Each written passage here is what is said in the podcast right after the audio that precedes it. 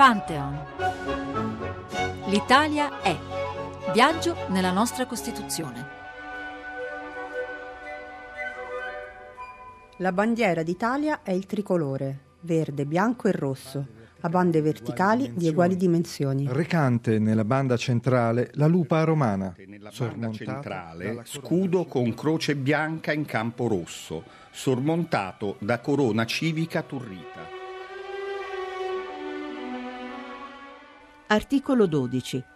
La bandiera della Repubblica è il tricolore italiano, verde, bianco e rosso, a tre bande verticali di uguali dimensioni. Buon pomeriggio da Marino Sinibaldi e c'è qualcosa di festoso nella questa puntata di, di, Panto, la dodicesima e quindi l'ultima dedicata ai dodici articoli della Costituzione italiana perché eh, c'è la, la, felicità di aver fatto questo percorso, di averlo condiviso con gli ospiti che sono qui con noi che tra poco saluterò. C'è qualcosa di festoso perché nell'articolo 12, come avete sentito, sventola una bandiera, è un articolo che chiude i primi 12 con un gesto eh, simbolico e, e, però anche molto eh, un'immagine molto suggestiva, quella di un tricolore che sventola, che viene riconosciuto, che diventa il simbolo, eh, il sigillo quasi di questi 12 articoli eh, che affermano i principi fondamentali della nostra Costituzione. Ne deriva un articolo breve, molto breve, non controverso, non suscitato pochi conflitti, poche interpretazioni, poche eh, discussioni, benché in fondo qui siamo in presenza di qualcosa di significativo, il riconoscimento di una qualche identità, di un qualche valore profondo patriottico, nazionale o repubblicano che insomma in altri luoghi sono stati trattati dalla cultura post-fascista e antifascista con un minimo di cautela. Qui invece si proclama qualcosa, si sventola una bandiera. Io intanto saluto Sabino Cassese, ancora grazie a Luigi Bonanate, grazie di Buon condividere quest'ultima. Allora, Cassese, qui che accade? Che superano un imbarazzo i, gli antifascisti della Costituente, l'imbarazzo di maneggiare questi tratti sfigurati dalla storia delle guerre e del totalitarismo fascista, l'idea di patria, quella di un simbolo che può essere una bandiera o un emblema o un inno, tutti i temi poi discussi e, e non semplicissimi da affrontare. Beh, questo è interessante, questo articolo simboleggia una rottura e una continuità, cioè due cose che sembrano tra di loro contraddittorie. La Costituzione è una rottura rispetto al regime precedente, ma si collega al passato e a un passato anche più lontano del Regno d'Italia, perché il tricolore italiano è un tricolore che è stato già adottato dal Regno di Sardegna e di Piemonte. E ancora prima da E ancora prima poi no, per non turbare gli ascoltatori di Reggio Emilia, no, no. orgogliosi di custodire, mi sembra dal 7 gennaio 1796 o 97. 97, 97 per la verità era stato adoperato nel 1794 dagli studenti bolognesi che avevano adoperato una coccarda francese che poi avevano adattato sostituendo all'azzurro il verde. E quindi aveva una storia 7 molto gennaio lunga. 1798 mi sembra sia la data quella del, della comunque eh, l'importante è che sia stato il 7 gennaio perché poi nel 1996 è stata introdotta la giornata nazionale della bandiera che è proprio il 7 gennaio. Quindi eh, la bandiera simboleggia così come eh, l'inno eh, simboleggia questa continuità con il passato. E in questo senso io voglio sottolineare un elemento che già in passato ho sottolineato, cioè noi dobbiamo immaginare la Costituzione nello stesso tempo come una frattura nella storia italiana, comincia un nuovo capitolo della storia italiana e nello stesso tempo un capitolo che non abbandona completamente il proprio passato. Nella Costituzione confluiscono degli elementi che riguardano la liberazione, la resistenza e così via, ma confluiscono anche degli elementi che riguardano eh, l'Italia liberale, confluiscono degli elementi che riguardano anche il fascismo. E quindi i costituenti in realtà furono tanto saggi, nonostante eh, il vigore polemico in quel momento della lotta eh, che era appena terminata e che forse non era completamente chiusa con il fascismo, ebbero il coraggio di riprendere tanti elementi della storia passata della penisola. Dico della penisola perché non c'era ancora l'Italia nel e 848 quando il Regno di Sardegna e Piemonte adopera il, adopera il tricolore italiano, togliendo lo scudo Savoia dal questo centro. farà la Costituente farà, insomma, sì. di, di... e alla Costituente si discusse proprio di questo aspetto e cioè se vi dovesse essere uno stemma all'interno no? e... ecco tutte queste questioni stemma, inno abbiamo appreso quasi casualmente nel, nel, dicembre scorso che l'inno di Mameli era in realtà un inno provvisorio lo abbiamo appreso perché una legge dello Stato mi sembra il 4 dicembre lo, lo ha reso definitivo poi non avete tutta questa difficoltà a maneggiare simboli che eh, avevano avuto un uso bellico, un uso aggressivo, un uso offensivo, è comprensibile, il superamento è avvenuto negli anni della Costituente, la resistenza è, gra- è stato un processo in grado di riscattare questi simboli o lei ci vede un giusto imbarazzo? Perché possiamo ehm, capire che, che, inni che proclamano sempre la guerra, anche l'inno di Mameli non è meno bellico di altri, anche se poche guerre furono giuste come quella che, per difendere la Repubblica Romana, ma insomma eh, cioè, questo imbarazzo è qualcosa che, che, va preso sul serio, forse un segno anche di eh, assunzione di responsabilità rispetto a quello che è accaduto concordo su questa mm, presentazione dell'articolo, ma ci aggiungerei un pizzico di pudicizia. È un articolo quasi imbarazzato perché dice una cosa che tutto sommato mi sembra materialmente corretta, servono anche queste cose. Avrebbe anche potuto essere una legge e forse e non un articolo di Costituzione, ma insomma non mi formalizzerei su quello. Quello che è importante significativo, poi uno lo può apprezzare o, o meno, è il fatto che colpisce l'immagine di un certo tipo di, eh, di storia culturale e quindi di immagine culturale e quindi di identità. Io per esempio ho sempre pensato che le identità per ogni singola persona da, siano in realtà multiple. Io posso avere un'identità torinese, un'identità piemontese, un'identità italiana, un'identità europea e così via. Posso identificarmi con, con il gioco del calcio oppure con quello del basket. L'idea di identità, purtroppo, e, anche, e questo compare in fondo anche nell'articolo 12, chiede compattezza. Chiede una compattezza che però è intorno a simboli, neppure a valori, perché il valore del tricolore eh, quello francese che ha il blu invece che il verde, non è che cambi granché, no? cioè, mm. non cambia l'immaginario, ma cambia appunto la, la richiesta, la, propri- la mm. proprietà. C'è una frase famosissima di un militare americano alla fine della guerra del 1812 tra Stati Uniti e Canada, alza il calice nel brindisi della pace e dice right or wrong, my country.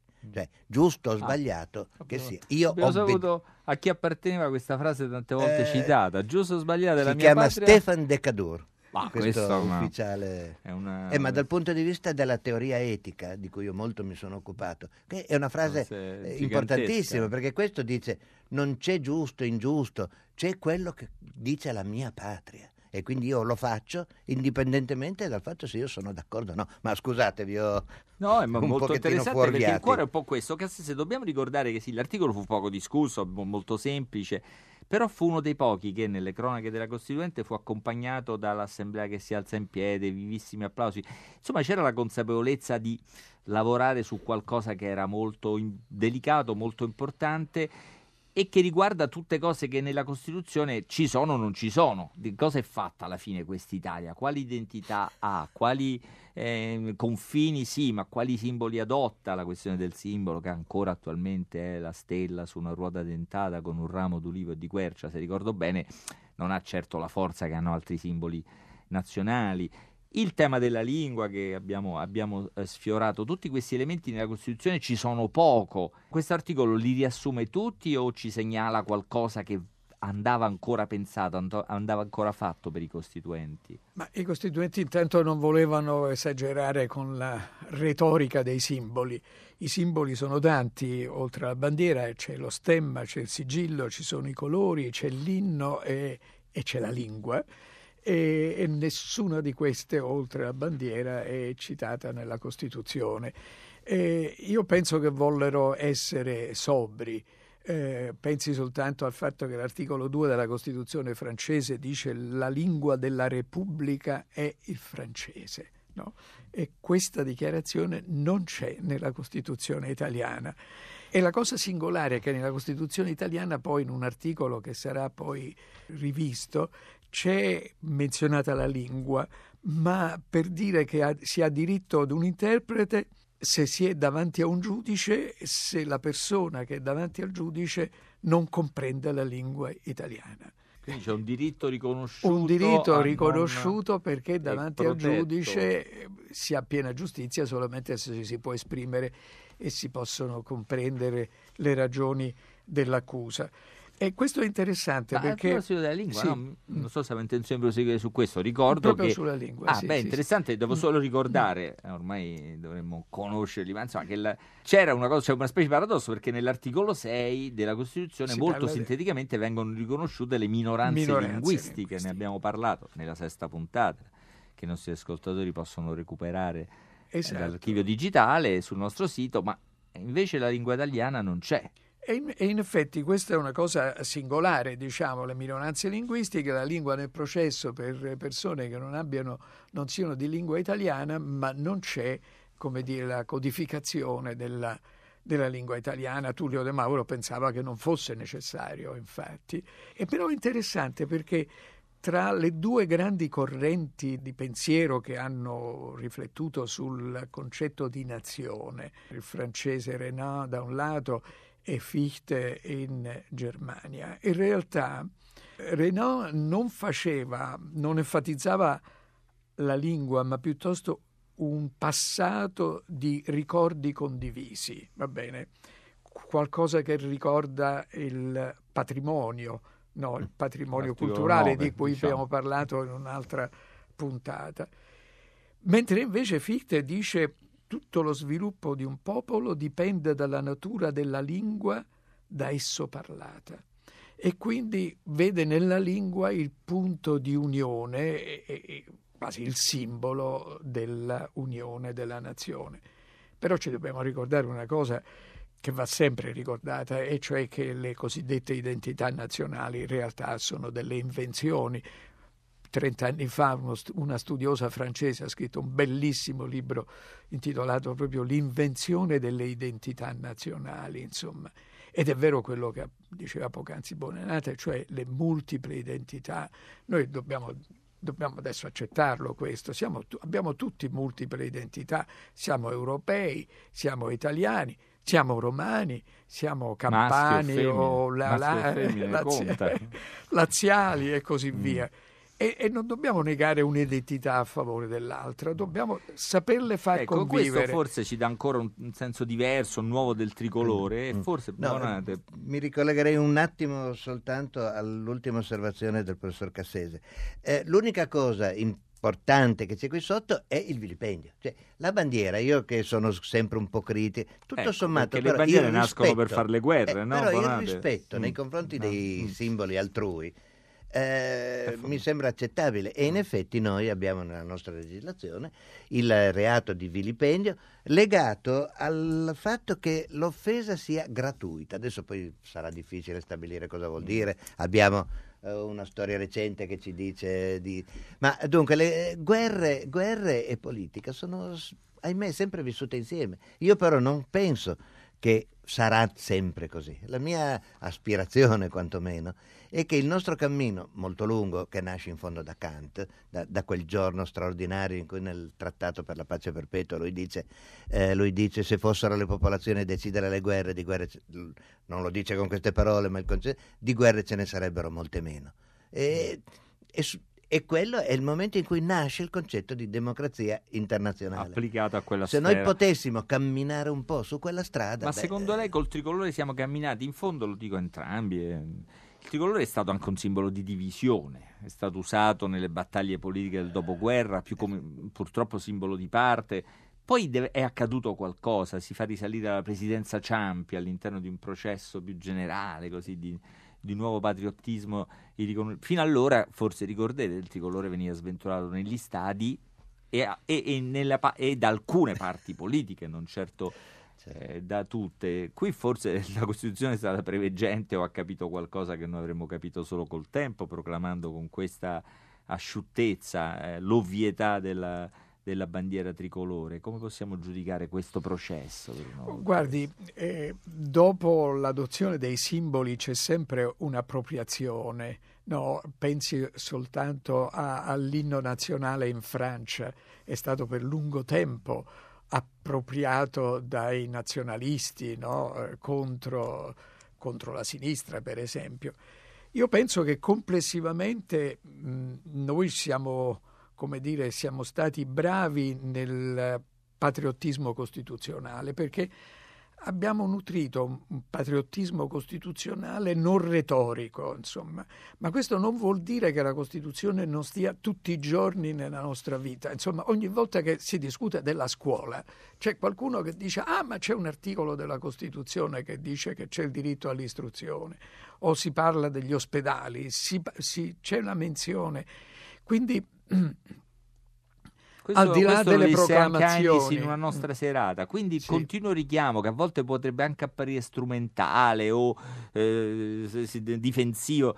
Della Costituzione è invece secondo me un segno di vitalità. Il fatto che venga tirata in ballo molto più spesso forse certo, di... certo viene tirata in ballo eh, vengono tirate in ballo singole parti spesso dando un sovrappiù di significato a queste norme costituzionali ma questo vuol dire che so, fanno parte del tessuto della vita mm. collettiva e quindi io, come dire, sono contrario al punto di vista di quelli che pensano che la Costituzione è diventato un corpo estraneo in qualche modo o che è un, un corpo accettato mm. o retorico e ovvio, mm. diciamo. Mm. E questo ci introduce all'ultima domanda che vi ringrazio, mi date la possibilità di fare, è l'ultima puntata, adesso ascolteremo naturalmente altre voci prima dei saluti finali, però benché non, questo, non ha questo ciclo un'intenzione eh, di, dare, di trarre grandi bilanci e soprattutto lo scopo quello di far conoscere, di conoscere meglio questi 12 articoli, un ultimo spazio non per un bilancio ma per una considerazione generale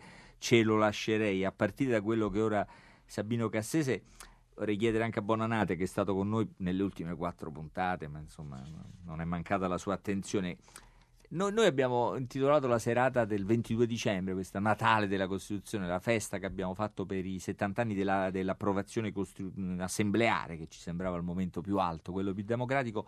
Cosa festeggiare davvero? Perché poi alla fine, ma cosa festeggeremmo di questi 70 anni? Cosa, quale elemento della vicenda costituzionale o del testo è così importante da ricordare, secondo lei? Allora Cassese faceva eh, un'ipotesi. Qual è la sua, Bonanati? Beh, intanto riprendendo proprio Cassese direi che eh, la cosa importante è che la Costituzione è viva, cioè non, non è superata, non è, mh, mm, avrà i suoi problemi e così via, ma il sistema giuridico è una cosa eh, che potremmo immaginare come un grande, una grande piramide. In cima ci sono alcune grandi, ci sarebbero kelsenianamente la norma fondamentale, adesso non esageriamo, ma in testa ci sono i grandi principi, sotto ci sono le, le specificazioni. Ecco, la Costituzione ci dà una dozzina di eh, punti di partenza fondamentali.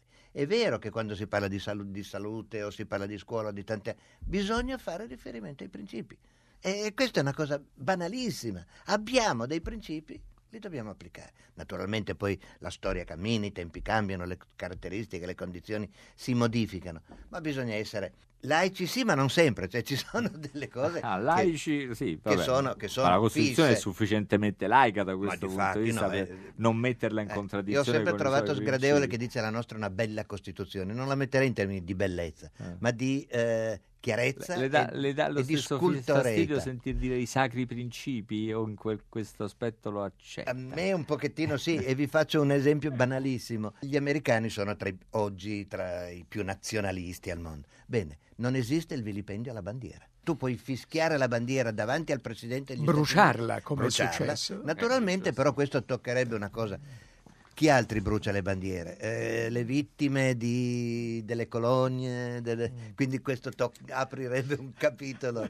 Come, come chiudere, Cassese, questo, questo, adesso questo anche piccolo tentativo di festeggiare ancora, cioè di segnalare un motivo di esistenza. La, la, avete sottolineato il carattere vivo della Costituzione, quindi anche il suo carattere controverso, attivo, e questo sicuramente è un grande valore di, di vita, di vitalità, di, di, di presenza. Dal punto di vista delle culture profonde che hanno ispirato la Costituzione, Cassese? Possiamo essere così ottimisti o qui una rottura c'è stata e allora la presenza del testo e il riconoscimento che un testo come la Costituzione suscita eh, può conoscere momenti di crisi? Secondo me c'è un'attualità della Costituzione che sta in due cose. Primo, la Costituzione è il segno di una rinascita, cioè è un nuovo inizio e continua ad essere il, la cesura e il momento in cui ricomincia la storia italiana, diciamo, no? C'è un nuovo capitolo che si apre. E il secondo è tutti i nostri problemi di oggi trovano una chiave nella Costituzione. Cioè non c'è nessuno dei problemi che oggi si pongono che non abbia in qualche modo una risposta nella Costituzione. Se così non fosse, addirittura la Corte Costituzionale non potrebbe operare, perché la Corte Costituzionale è quell'organismo che è chiamato a fare un po' da tramite tra il mondo che si muove e la Costituzione che ha fissato alcuni principi. Mm, questo è molto importante, mi va ricordato che Sabino Cassese ne è stato autorevole membro della Corte Costituzionale, ritengo molto impegnativo l'affermazione che tutti i nostri problemi, i grandi problemi della contemporaneità stanno nella Costituzione, trovano la Costituzione, non so se è una risposta ma una sistemazione, una cosa che potremmo continuare a verificare ciascuno di noi davanti a questo testo che abbiamo messo in queste settimane al centro dell'attenzione di questo, di questo ciclo di Pantheon. Io ringrazio molto Sabino Cassese, davvero molto eh, ammirazione anche personale per il modo in cui è stato disponibile in tutte queste settimane ad accompagnarci, per la, l'umiltà con cui ha messo a disposizione competenze e io lo so perché le vedo tradotte in montagne di appunti di cui solo in parte siamo stati in grado di fruire Cassese, ma forse finiranno uno dei tanti libri che ha pubblicato e ancora pubblicherà. Grazie molte. Grazie a Luigi Bonate che è stato con noi in queste ultime quattro intense puntate, la sua competenza particolare nel campo delle relazioni internazionale dell'etica che il governo li dovrebbe governare è stata molto preziosa. Io la ringrazio molto, spero che con me seguirete ancora l'ultima parte di questa puntata, di quest'ultima puntata, perché ancora voci, ancora parole come proprio di questo progetto eh, di Panton dedicato ai primi 12 articoli della Costituzione italiana a 70 anni dalla sua proclamazione che ora sta per concludersi.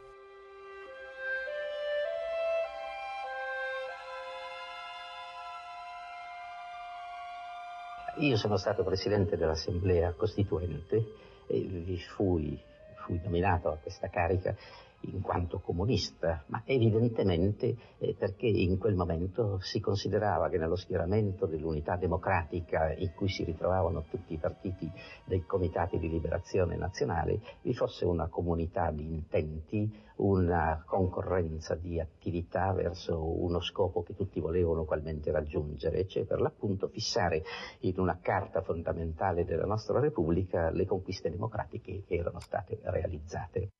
Ciò che desidero qui affermare in maniera molto risoluta è che la nostra Costituzione è la sola base della legalità repubblicana alla quale noi oggi dobbiamo inchinarci e che ogni tentativo di evaderne o sottrarvici rappresenta un atto contro il quale la grande maggioranza dei cittadini e dei pubblici poteri non possono una volta ancora non schierarsi.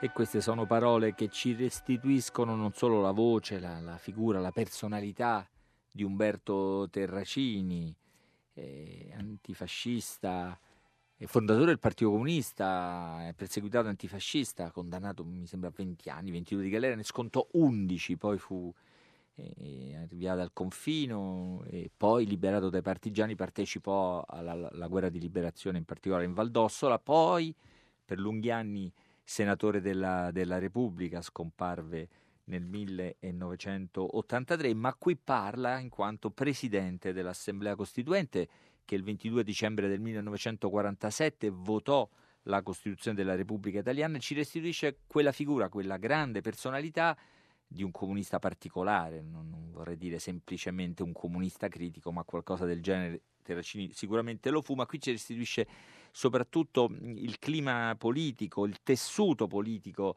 e anche ideale, anche storico, anche biografico dal quale la Costituzione nacque, che rese possibile eh, un capolavoro politico come la nostra eh, Carta eh, Costituzionale. Sono voci, testimonianze particolarmente preziose, tanto eh, che ad esse dedicheremo sabato prossimo una puntata finale e del tutto particolare, tutto speciale, quasi un, un appendice a questo ciclo nel quale invece ci siamo dedicati più da vicino ai 12 articoli della Costituzione. Ma intanto ancora oggi, eh, secondo il nostro ritmo consueto, lo schema consueto di queste eh, 12 puntate di Panton, eh, la voce, le voci, le parole del, di questo semplicissimo, apparentemente semplicissimo articolo 12 della Costituzione affidate al linguista Giancarlo Schirru. L'articolo 12 della Costituzione è tra i più brevi dei principi fondamentali. Ciò non toglie che abbia alcuni termini che meritano senz'altro un commento. Il primo tra questi è bandiera. Si tratta ancora una volta di un termine che rimonta alla lontana da una base non latina ma germanica, eh, segno della storia complessa che ha avuto la nostra lingua anche nel suo lessico politico. Il termine italiano bandiera è un derivato interno della parola banda, che vuol dire striscia di stoffa, in particolare una striscia di stoffa trasversale che veniva indossata nell'abbigliamento militare e a sua volta banda deriva dal francese antico band, un termine parallelo di band, anche questo striscia di stoffa o benda, il quale a sua volta rimonta a una forma germanica, probabilmente del francone, la lingua dell'antico popolo dei Franchi, che doveva suonare come binda, fascia o legame. Vediamo questa base usata ad esempio nel tedesco binden o nell'inglese bind, che vogliono dire legare insieme attraverso una striscia di stoffa. Ora, se però l'origine del termine è molto antica e rimanda al lessico militare di età tardo-antica e alto medievale, i significati metaforici del termine bandiera sono invece molto moderni, ma qui entra in ballo ovviamente la storia materiale le bandiere come simbolo di nazioni o di identità sono un'istituzione assolutamente moderna che non, non, va più in là della fine del Settecento e anche la simbologia usata dal moderno linguaggio delle bandiere è un fenomeno moderno.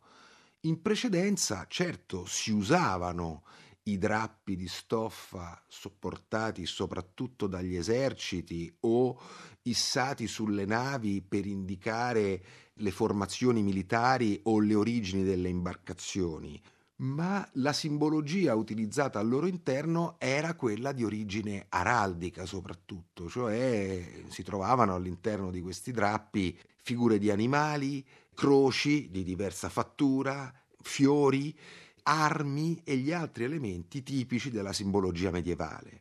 È la rivoluzione francese a imporre una nuova simbologia delle identità nazionali.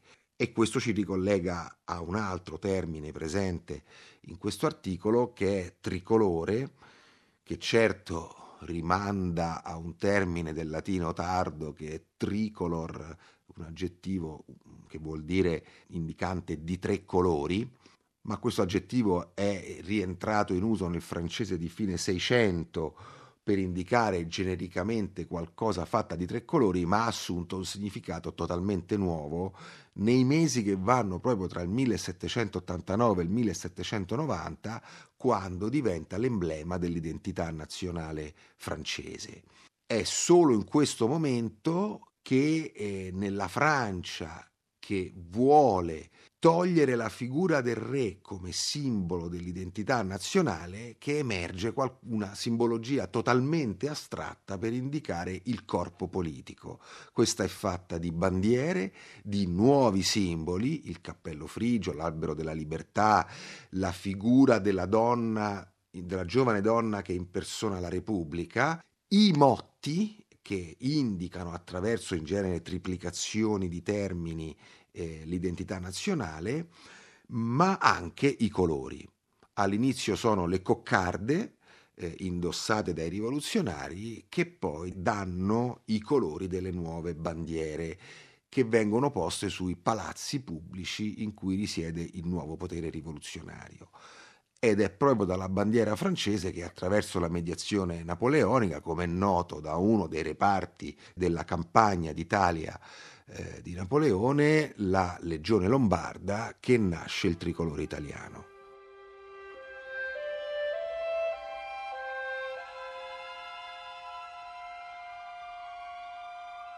Con questo sventolio di bandiere e, anche di parole si chiude il racconto dei primi 12 articoli della Costituzione, i principi fondamentali, la voce di Giancarlo Schirru ha analizzato da par suo, in modo linguistico ovviamente anche storico, le parole dell'articolo eh, 12. Si chiude eh, il ciclo, ma non si chiude questo ciclo di programmi, questo ciclo di Pantheon, perché eh, sabato prossimo, come, come, accennavo poco fa, eh, vi presenteremo una puntata del tutto particolare, una sorta di appendice, dicevo perché è dedicato soprattutto alle voci di chi fece, scrisse, visse i giorni, i tempi, i mesi della Costituente, la discussione degli articoli, soprattutto i primi 12 che ne formano l'architrave. Eh, l'ossatura e sarà, sarà, un racconto naturalmente di, di valore credo storico-politico ma anche emotivo che renderà ancora una volta omaggio ai protagonisti di quella impresa. L'appuntamento è dunque a sabato prossimo. Intanto un saluto dai curatori di questo programma, Federica Barozzi, Diaco Marras e Lorenzo Paolini, da Cettina Flaccavento, che è in regia, da Marino Sinibaldi, che vi ricorda che il, tutti i cicli di questi programmi possono essere riascoltati dal nostro sito e scaricati attraverso l'applicazione RaiPlay Radio. La libertà non è star sopra un albero, non è anche il volo di un moscone. La libertà non è uno spazio libero, libertà è partecipazione.